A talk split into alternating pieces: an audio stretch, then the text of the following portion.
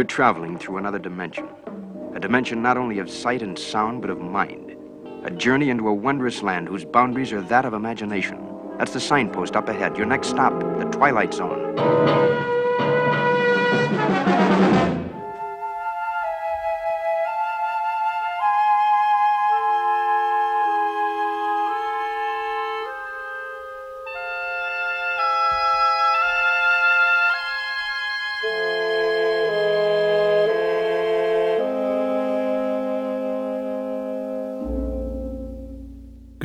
Ladies and gentlemen.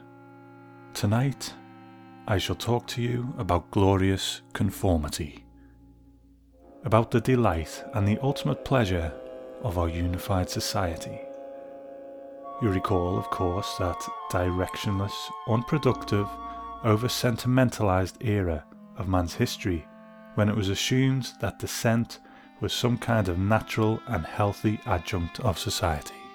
We also recall that during this period of time, there was a strange, over sentimentalized concept that it mattered not that people were different, that ideas were at variance with one another, that a world could exist in some kind of crazy patchwork kind of makeup, with foreign elements glued together in a crazy quilt.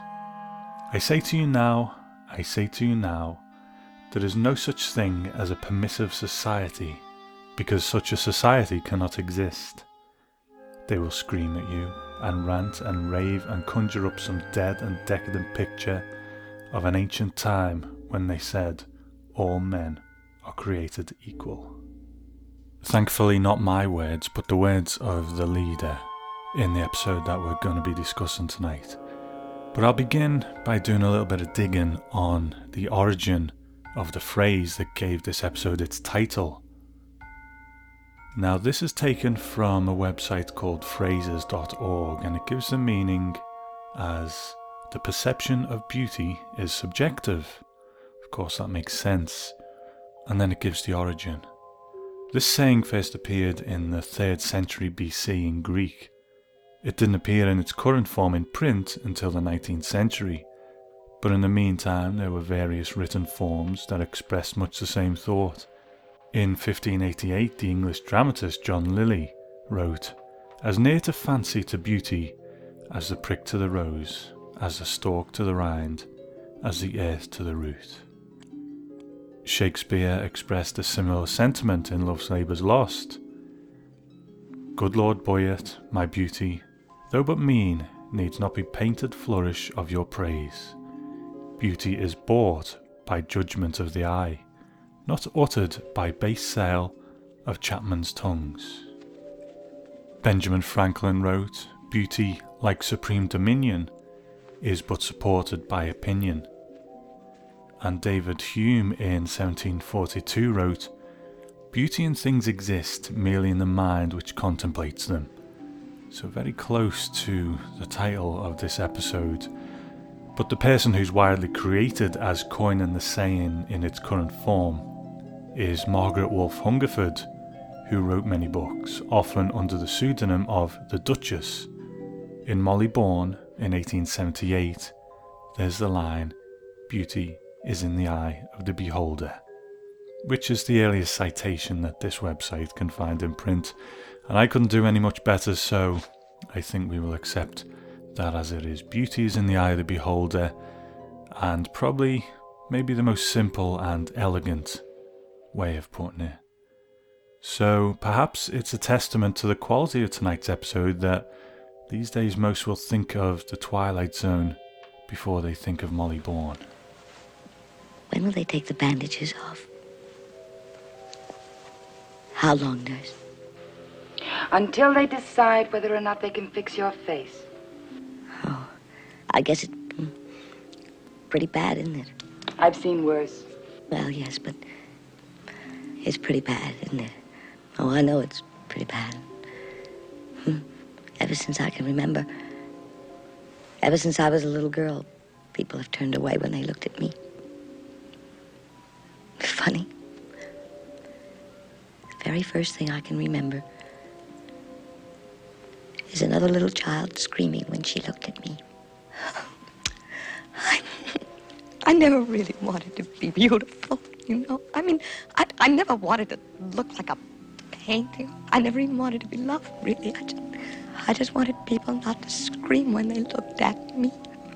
When, nurse? When, when, when will they take the bandages off? Maybe tomorrow. Maybe the next day. Even for a show so diverse as The Twilight Zone, from the moment this one starts, there's a quality, a feeling, an atmosphere that we've never seen before. That soft music, the moody lighting, and that rich voice coming from the woman lying in the bed. The nurses talk about her with pity, but also sometimes the things they say are bordering on cruelty, sometimes crossing over the line into cruelty. And then another mysterious figure enters. Suspended in time and space for a moment, your introduction to Miss Janet Tyler, who lives in a very private world of darkness. A universe whose dimensions are the size, thickness, length of a swath of bandages that cover her face. In a moment, we'll go back into this room, and also in a moment, we'll look under those bandages. Keeping in mind, of course, that we're not to be surprised by what we see, because this isn't just a hospital, and this patient 307 is not just a woman. This happens to be the Twilight Zone, and Miss Janet Tyler, with you, is about to enter it. First broadcast on November 11th, 1960. Written by Rod Serling and directed by Douglas Heyes.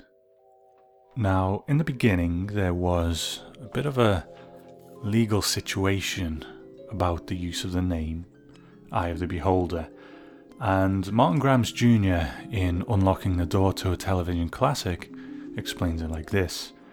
When the episode aired on November 11, 1960, the title on the screen and on advance publicity was Eye of the Beholder. When it was rerun on June 15, 1962, the title card had been altered to read A Private World of Darkness. Why the titular change? As Serling admitted in a letter dated August 31st, 1962, Eye of the Beholder had its title changed because of a legal hassle. There had been a program on the old General Electric Theatre a number of years ago utilising the same title, and in the face of threatened litigation, we altered it to Private World of Darkness. Well, I'm not sure that anyone remembers the General Electric Theatre version, so I think history has brought Rod Serling out on top on that one. So, since we've been doing season two and Rod Serling has been doing his narrations on screen, I've kind of fallen into a routine of rating how he appears in the episode. And I don't think we've had one yet that really ticks all of the boxes for me until now. I think it's beautifully done. The nurses sit and talk, then the camera pans up to a smoked glass type of screen, and a figure walks behind it. Now, I hadn't seen this one for a while, and I thought it was one of the doctors, and that's what they want us to think, I believe. You know, they're playing with us a little because that initial silhouette doesn't look like Rod Serling. I don't think it is. But then out he walks to greet us and gives us a simple but strong opening narration, very much playing up to the mystery of the episode. So, as introductions go, this one gets full marks from me. So, this is our second episode in a row directed by Douglas Heyes, and our third this season, along with Nervous Man in a $4 Room and The Howling Man. And we'll see two more before the season's out with the episodes Dust and The Invaders. So, I don't think there's much more to be said about Douglas Heyes in terms of trivia. Did I mention that he also directed in the Night Gallery? He also wrote the teleplays for some of the stories. I can't remember, but he did. If you look at the stories The Dead Man and Brenda, then you'll see his work there. But maybe above all episodes, Eye of the Beholder is the one that really cements him as one of the great directors of The Twilight Zone. In these opening scenes, his wife Joanna Heyes had a role as the receptionist who takes the cigarettes on the counter just before Rod Serling enters.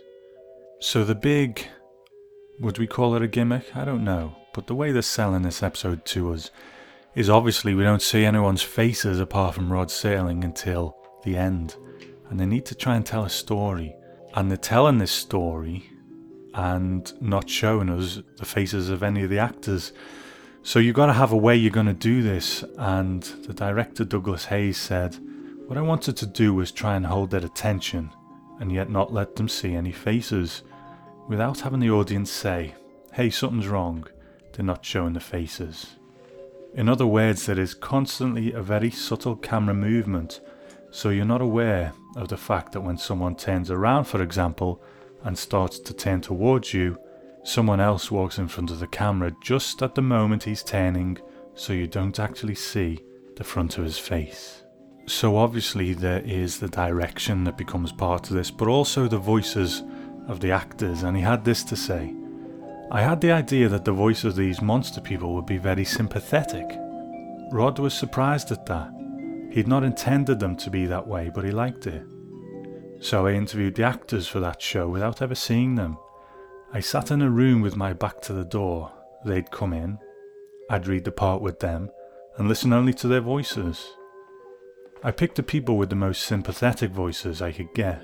If we are going to believe that these people are the norm, then they have to sound like nice people. And then he goes on to say, the opposite is also true. Under the bandages, I wanted a voice that suggested it could belong to an ugly person. I wanted a voice with character and harshness. So we used a radio actress named Maxine Stewart, a marvellous actress, and she played the part of Janet Tyler under the bandages.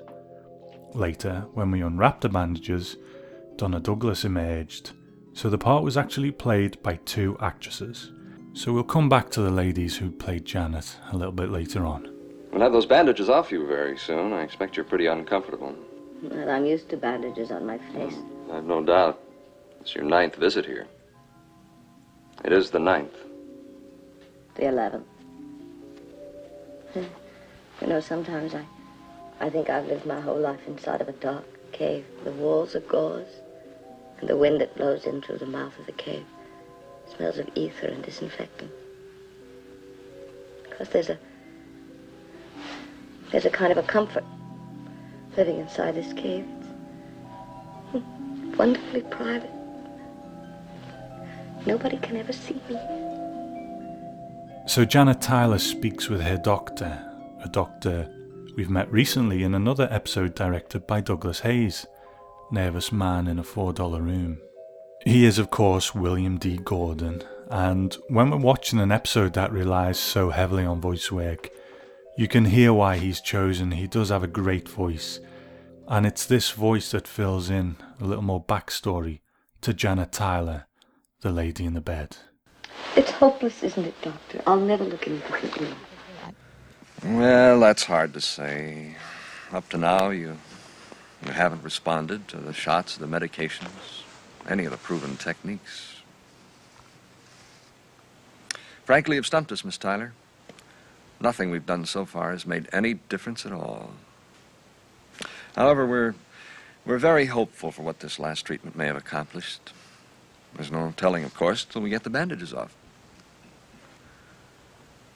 I'm sorry your case is not one that we could have handled with plastic surgery, but your bone structure, flesh type, Many factors prohibit the surgical approach.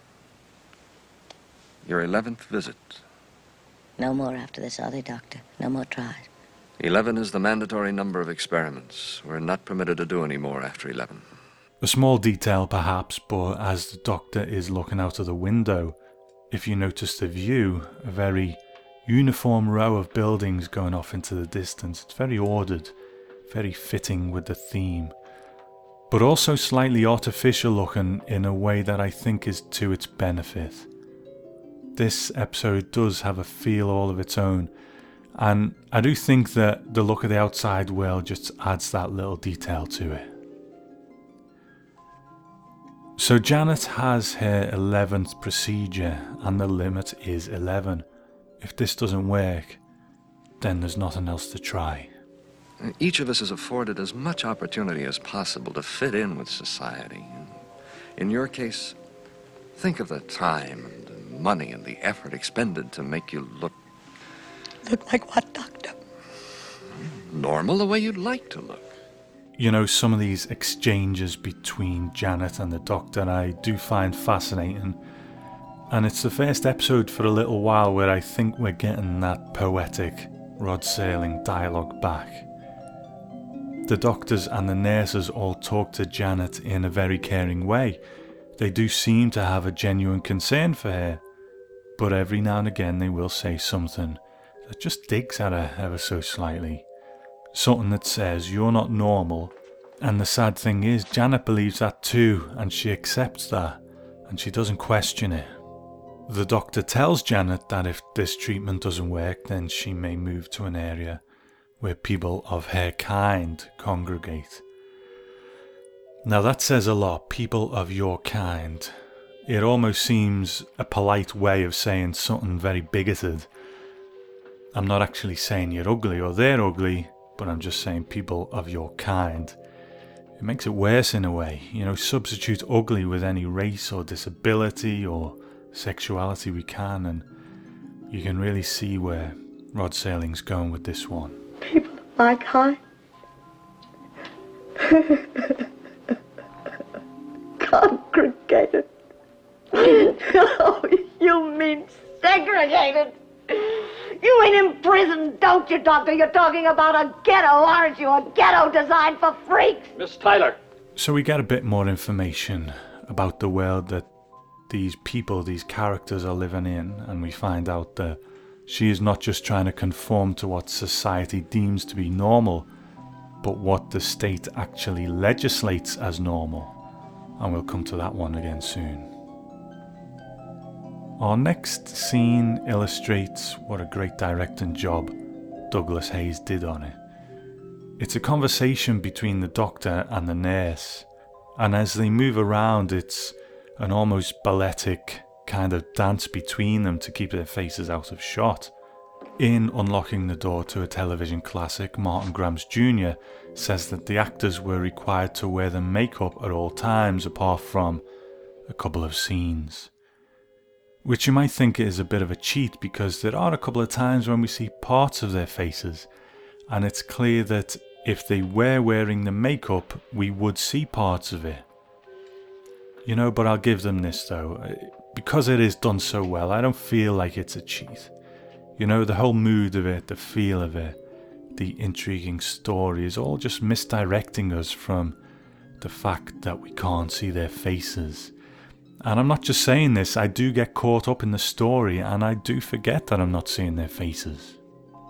So the conversation itself shows that the doctor is more sympathetic to Janet's situation than we first thought. Why must we feel that way, nurse? What is the dimensional difference between beauty and something repellent? Is it skin deep? Less than that. Why? Why shouldn't people be allowed to be different? Why? Doctor, be careful what you're talking about. I know, treason. Oh, this case has upset your balance, your sense of values. Well, I suppose. So then we're introduced to a new element in a nice bit of Twilight Zone predicting flat screen televisions. The leader addresses the state, and the leader is played by an actor called George Keymas. He is one of our hard-working actors of the time that I always talk about, with the usual credits like Wagon Train and Gunsmoke. He only appeared in one Twilight Zone, but he did appear as a character called Crowley in a night gallery segment called Green Fingers. We don't get a good look at him in this, but if you do an internet search on him, you'll see him. He seemed to do bit of everything in terms of the characters that he played. He played gangsters, cowboys, and even a Native American. And now, ladies and gentlemen, our leader. Good evening, ladies and gentlemen. Tonight, I shall talk to you about glorious conformity, about the delight and the ultimate pleasure of our unified society. So here it is, a state that enforces conformity. And it's perhaps not as out there as you'd think in this modern world. You only need to look at what's going on in Russia at the moment. the way the law treats gay people and the knock on effect of that. So the Twilight Zone might be exaggerating to make a point, but it's still a point well made, and unfortunately, it doesn't seem that much of an exaggeration sometimes, but we'll come back to this again soon as well. So the bandages come off, and famously, the procedure has been a failure, and Janet is still the same as she was. So let's pause for a moment while they take off those bandages and discuss the ladies that played Janet. So, Janet under the bandages, as we heard earlier, is Maxine Stewart. Now, she only passed away in 2013. She did work a lot, and what fascinates me about this is it's something I've seen on a lot of other actors' bios is not only did people jump from show to show, but they would often come back to shows they'd worked on before and play different parts. So, an example is Maxine Stewart in Dr. Kildare, a show of the time.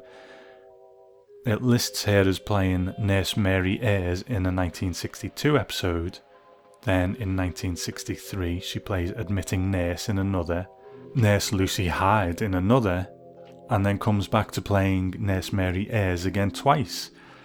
You know, I don't know how accurate that is. IMDb isn't infallible, but you know, there you see it. Very often actors would kind of come back to shows that they'd been in before and play different people. Now, when Janet is revealed, it's an actress called Donna Douglas. And sadly, we've only just lost Donna. Uh, she passed away in early 2015. Maybe not as many credits as a lot of other actors we've come across in the Twilight Zone, but there are a couple more Twilight Zone connections. IMDb lists her as playing debutante in Cavender is Coming, so maybe someone without much to do in that episode. I can't quite recall, but we'll check it out in the future. And she was also in the Night Gallery episode Last Rites for a Dead Druid. Perhaps one of the reasons she wasn't as prolific is that she found herself on a hit show for almost 10 years.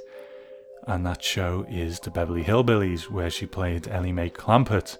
So I imagine if you are of a certain age, then Ellie Mae could have been your first TV crush.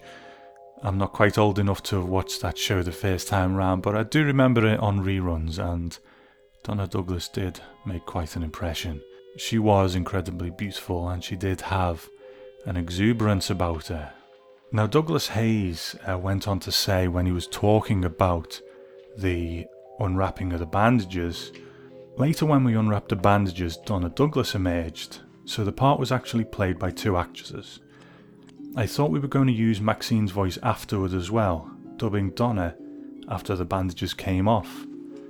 But Donna was there throughout all the shooting, watching everything and listening, and she surprised me when it came time to do the unwrapping scene, she had learned the vocal intonations and did her own dialogue, sounding just like Maxine Stewart. So I suppose there is some level of irony in this, this whole casting thing, you know, the way they've cast someone for their voice and someone for their looks when person who was cast for their looks had that quality that they could bring to the voice if, if required, you know. And Donna Douglas said, I was a newcomer from New York. They were looking for a woman of exceptional beauty and they picked me. Looking back, I can express how proud I was to be part of the show. It was fascinating how they put that together. The flesh coloured makeup on the nurses and doctors. They put makeup on me too, but I don't know why since I was supposed to be under the bandages. I don't know why they had someone different underneath the bandages. I would have done that. I guess it was the woman's voice they were going after, but I had the same voice. All right, Miss Tyler, I'm going to remove the last of the bandages now. Would you like a mirror? Uh, no. No, thank you. No mirror. All right, then. I want you to remember this, please. Miss Tyler, are you listening? Yes, I'm listening. Now, we have done all we could do. If we've been successful, well and good, there are no problems. But If, on the other hand, this final treatment has not achieved the desired result, please remember, Miss Tyler, that you can still live a long and fruitful life among people of your own kind. Now, as soon as we discover the results, we'll either release you or. Doctor? Yes. So the big reveal, and as Twilight Zone twists go, they don't come any more iconic than this one. To our eyes, Janet is a beautiful woman, and it's everyone else who is ugly. And Janet runs through the halls, confronted by more and more of these pig faced people, with the voice of the leader ringing through her ears, preaching about conformity. It's a good reveal that builds and builds until Janet runs into a room where she meets Mr. Smith. Miss Tyler, we have a lovely village and wonderful people. I think you're going to like it where I'm going to take you.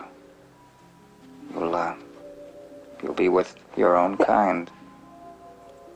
And in a little while, well, you'll be amazed how little a while. You'll feel a sense of great belonging.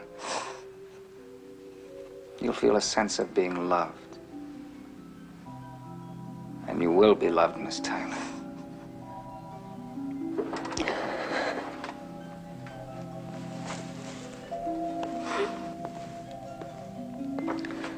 Miss Tyler, would you get your things now? We can leave any time. Mr. Smith, Yes? why do we have to look like this? I don't know, Miss Tyler. I really don't know. But you know something? It doesn't matter. There's an old saying, a very, very old saying. Beauty is in the eye of the beholder. When we leave here, when we go to the village, try to think of that, Miss Tyler. Say it over and over to yourself. Beauty is in the eye of the beholder. So our handsome man, Mr. Smith, was played by Edson Stroll, and he died in 2011. So these three actors lived good long lives, and we've only lost them quite recently. And he had this to say about the episode in Unlocking the Door to a Television Classic. He said, Well, I was kind of in the dark. I didn't know what they were doing, and it was a bit odd. I suspect Donna Douglas was in on it because she knew how the story was working, but I was there for just that one scene and then walked away with her, so I wasn't all too sure why there were people with monstrous makeup on their faces. Looking back now, I'm aware of what they were doing, and it certainly was magnificent. So we have the reveal of the pig faced people as they've kind of come to be known in uh, casual conversation. And it is a very iconic look, you know, we all know these faces now. And it's also influenced a very famous makeup artist, a hero of mine, Rick Baker, who did films like An American Werewolf in London and Greystoke. And he was actually influenced by this episode. And at the age of 15, he managed to reproduce the same makeup jobs as uh, as the pig-faced people had. So there it is. Beauty is in the eye of the beholder. Is there a more elegant and effective way of portraying that than this story? Perhaps there is, but I haven't come across it yet. There are a lot of things to say about this one. There are probably many of us listening to this who have felt like outcasts at some point, felt different, and singled out for that difference, whether it's through some sort of physical attribute, race, or sexuality, or religion. You know, this episode will speak to anyone who's ever felt like that, but there are probably also some of us who haven't really experienced that. And not through any great effort to conform, but you know, through time, place, and circumstances, they just do conform, and there's nothing wrong with that. But it does perhaps sometimes mean that they won't have that understanding of what it's like to be the outsider. And I think that's what Serling's going for here. You know, the outcasts already know what it feels like to be the outcasts. so he puts the beautiful people in their shoes. Mr. Smith talks about going to a place where Janet will feel like she belongs, and we as the audience want that for her. But we're hopefully also sad that she has to go somewhere else to feel like that. If you do segregate people, and I hate to use the term with their own kind, then that belonging will develop, but don't be surprised if resentment towards the people who put them there develops too. Just listen how severe it sounds when the doctor says your own kind to Janet compared to how reassuring it sounds when it comes from Mr. Smith. Some people might call this episode a little heavy handed now. It's hard to imagine a time when we didn't know what the reveal was. The pig faced people have become iconic images, and this is one of those Twilight Zone episodes that has really become a part of pop culture. I personally don't find it heavy handed though. I think that whether by design or accident, the way it's filmed with nobody's face being seen until the climax really strips what the story is about down to its core. It seems to me that the hiding of the faces isn't just there to guard the reveal at the end, but it's also there to remove anything distinguishing from both Janet and everyone else, so that we like Janet for her struggle and for her pain, and we like the doctor for his compassion towards her, even though he is conflicted at times. We don't see either of their faces, we just like them for what they're about. So part of us buying this film technique of not being able to see everyone's face, it's not just about guarding the reveal, it's so that we perceive things as Janet does, through voices and sound because she can't see. So in a way we can't either. And it's only right that we see everyone's faces when she does. Like I said, this episode has entered popular culture, and the amount of times that something is parodied is often an indicator of how much something has penetrated popular culture. This one has been parodied on The Simpsons, Family Guy, Futurama, and several other shows. Now, back when we talked about the monsters are due on Maple Street, we talked about that episode being remade for the early 2000 series. And Eye of the Beholder actually was remade too.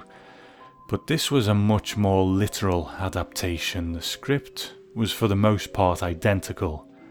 It's certainly a watchable episode, but to my mind, it is very inferior to the original one. And this isn't me saying I don't like remakes, I'm often a defender of them.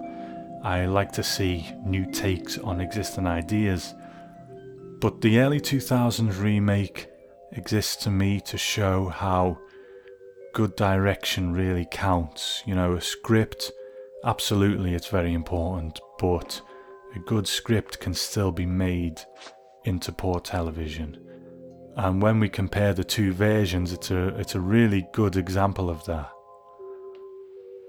The 2000s episode is all, you know, light, brightness. Uh, it, it's almost very cheap in in how it's made, and I, I know it kind of was a cheap show to make. You know, the makeup they have melted face effects rather than the pig face people, which is fine. It's a choice.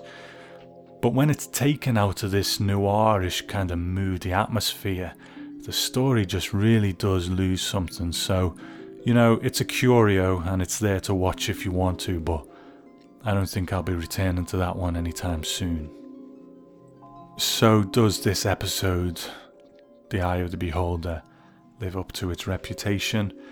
I absolutely think it does, and it distills one of humanity's great struggles, or its great flaws, whatever you want to call it, into a simple but wonderfully atmospheric and effective episode so I think we'll end at the beginning, at the point where Rod Serling first thought of the idea for Eye of the Beholder. He said, This is one of those wild ones I came up with while lying in bed and staring into the darkness. Nothing precipitated it, beyond the writer's instinct to tell an interesting story. Also, as is often the case on The Twilight Zone, I would like to make a thematic point. The Monsters Are Due on Maple Street was a parable having to do with prejudice. Eye of the Beholder, on the other hand, made a comment on conformity. No audience likes a writer's opinion thrust down their gullet as simply a tract. It has to be dramatized and made acceptable, palatable, and with dramatic form. This is how we designed Eye of the Beholder, and I think we were successful. Now, the questions that come to mind where is this place and when is it? What kind of world where ugliness is the norm and beauty the deviation from that norm? You want an answer? The answer is it doesn't make any difference. Because the old saying happens to be true. Beauty is in the eye of the beholder. In this year or a hundred years hence. On this planet or wherever there is human life, perhaps out amongst the stars. Beauty is in the eye of the beholder. Lesson to be learned in the Twilight Zone. Let's catch up on a little feedback from friends of the Twilight Zone podcast. A friend of the show, Andrew Schneider, writes Dear Tom, I finally managed to get completely caught up on the Twilight Zone podcast, and I thought I'd drop you an email to tell you how much I've enjoyed the last few episodes. Luke did a wonderful job as host, and for that he has my heartfelt thanks for keeping the flame alive. But it's fantastic to have you back as a guide to and through the fifth dimension. Welcome back. Thank you, Andrew. It's always a treat to hear readings on your show of original short stories on which episodes of The Twilight Zone were based, and The Howling Man is my new favourite in this line. I have to confess this episode had never particularly been a favourite of mine. Perhaps it was because the final image of Robin Hughes as Satan struck me as stagey and stereotypical. After listening to your review, I went back and watched it again. Looking at the episode as a Twilight Zone take on Universal horror films, as you suggested, gave me new appreciation for it.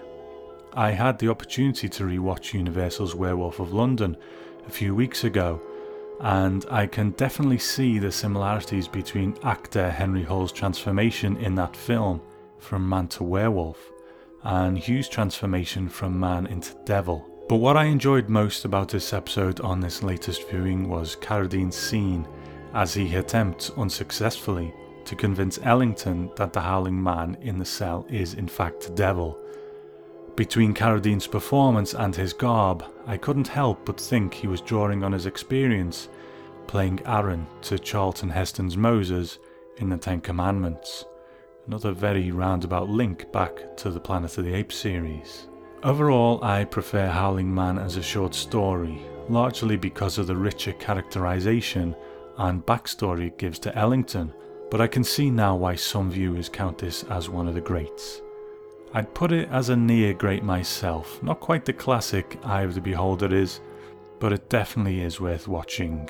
You mentioned that you've not had the opportunity to watch Requiem for a Heavyweight, the original Playhouse 90 version starring Jack Palance is available in its entirety on YouTube and it's definitely worth a watch.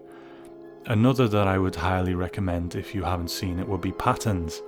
I've only seen bits and pieces of the Kraft Television Theatre version, which won Serling his first Emmy.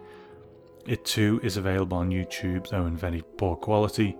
I've seen the 1956 film version in its entirety, though, and it's one of the best dramatic renditions of cutthroat corporate politics I've ever seen and the film is available for streaming on Amazon. He goes on to say, much as I enjoyed Rod Serling's treatment of Planet of the Apes, my favourite film of his, indeed, one of my all time favourite films, is Seven Days in May, the film which deals with a military plot to overthrow an unpopular American president at the height of the Cold War, benefits from an all star cast. Kirk Douglas, Burt Lancaster, Fredric March, Ava Gardner, and even an uncredited John Houseman in a rare pre paper chase acting role. John Frankenheimer directed this fresh off the Manchurian candidate, and it is every bit the equal of that classic. I've read the novel by Fletcher Knebel and Charles Bailey, on which The Seven Days is based, and Serling's script is superior to the source material. In any other year, it would have earned him at least an Oscar for Best Writing Screenplay based on material from another medium, as they used to call Best Writing Adapted Screenplay. As it happened, 1965 put him up against Beckett, Doctor Strangelove, Mary Poppins, My Fair Lady, and Zorba the Greek. With competition like that, Seven Days didn't even get nominated. Serling's comment on the experience was that there really was no way a screenwriter could win adapting someone else's book for film. If the film did well, the original author would get the credit.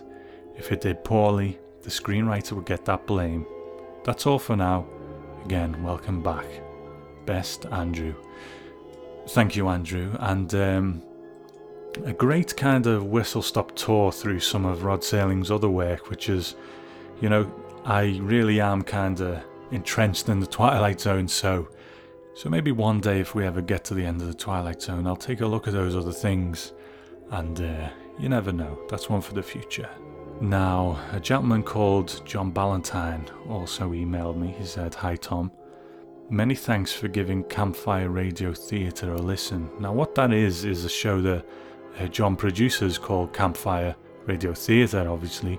And I've got something of a, a passion for uh, radio plays and that kind of thing. It started out with shows like Dimension X and X Minus One, but I've explored it a bit further now with, with some other ones, and you can find some of those shows on Gentleman's Grindhouse Records. But John produces a kind of modern equivalent, and you can find it on and you can find it on iTunes. Just tap that in there, you'll find it, and it's very well produced show, very well written show, and I enjoy it quite a bit. So check that out if if you like that kind of thing too. He's very pleased that I enjoyed their first show, but he believes that the show evolves in quality quite a bit and benefits from improved acting and technical expertise. So, you know, I can definitely see how that goes. I've, I've you know, even in my humble podcast, I've hope have improved over time. So John goes on to say, truthfully, Rod Serling is no small influence on our own little audio anthology. I recall watching The Howling Man in reruns back in the 80s as a teen, and it stuck with me all these years, along with many other fine episodes of the original series that I find myself revisiting regularly to this day. The Rod Serling esque twist is something I've always embraced in my writing as well. I think, in the short story form, which is what most anthologies are comprised of, the literary equivalent of the curveball is a remarkably effective tool when used well. Your reading of the Charles Beaumont original short story was very well done. The added sound effects and ambience was quite haunting and set the stage for what is a darkly atmospheric and chilling tale. I had always been interested but never managed to read the original piece that this episode was based on. And then he goes on to say, Your podcast has turned into a must listen comprehensive guide that should benefit any true TZ fan, in my humble opinion. Your thorough research into the show is always illuminating and enjoyable. Much gratitude to you, sir, for the time and effort you've put into this podcast. Kindest regards, John. Well, thank you, John. And I must say that, you know, I did get, uh, it seems a long time ago now since I've done it, but it's only a couple of months, but I really did get a lot of good feedback about that episode, The Howling Man developing that ability to read stories is something that I'm, you know, I'm really eager to do. And I think The Howling Man is the first time that I've really kind of nailed it in my own opinion. You know, I've listened back to some of the earlier readings I've done now, and I really want to go back and re record those, which is something that I might kind of work at in the background because I don't think they kind of come up to that standard. But they're great stories and they deserve that level of reading and attention that I gave to the Howling Man. So, you know, that's something I'll work away on, and uh, I will let you know if I if I get that completed. So that's all from me for this time in the Twilight Zone podcast. If you want to send any feedback about any of the episodes, then email me at tom at the twilightzonenetwork.com. Now, if you wouldn't mind indulging me for a moment, I just want to tell you about a couple of things that are going on at the website at the moment. The website address is gentleman'sgrindhouserecords.com, but if you put in the Twilight Zone Network.com, it'll take you there as well. Basically, it's kind of turned into a bit of a podcast network. There is some old time radio on there if, if that's your thing. But there's also my other show, The Strange and Deadly Show, which is looking at the Section 3 video nasties from the 80s. Now, that's something I present with my friend Chris Clayton, and very different from the Twilight Zone podcast, very different tone. And but it's to its credit, you know, my my friend Chris brings a whole different energy to it, which I really like. So if you're a fan of horror movies, then I think you might like that one. Also, there's a show on there called Gentleman's Grindhouse Radio. Now, what that is, is an interview podcast where I am playing for you some of the interviews that I've done over the years. You know, some of them are with Twilight Zone people. I'm going to replay the ones I've used in the Twilight Zone podcast, but there's others that I'm going to play from horror celebrities. So I started off with an interview with Joe Pilato from the George Romero film Day of the Dead.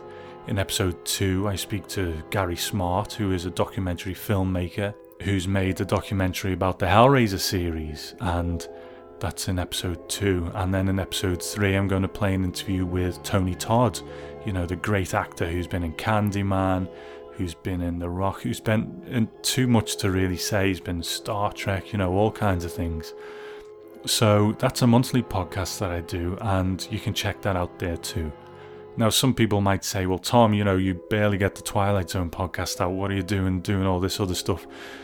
You know, the way I see it is I need to keep this fresh for me. The, the Twilight Zone podcast takes such a lot of work that doing the other stuff is kind of like a palate cleanser.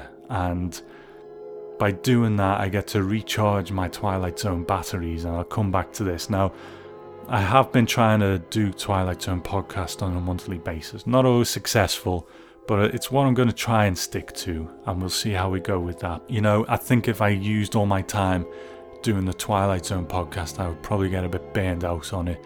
And this way, you know, when I've got a few different things going on, by the time I come back to the Twilight Zone podcast, I'm really looking forward to getting back into it. So, uh, you know, I hope you'll give my other shows a listen because I enjoy doing them and, uh, and you know, it, they're doing quite well. So I hope you enjoy them too. Right, that's all from me. Next time we're looking at an episode starring William Shatner and it's called The Nick of Time. I'll see you then.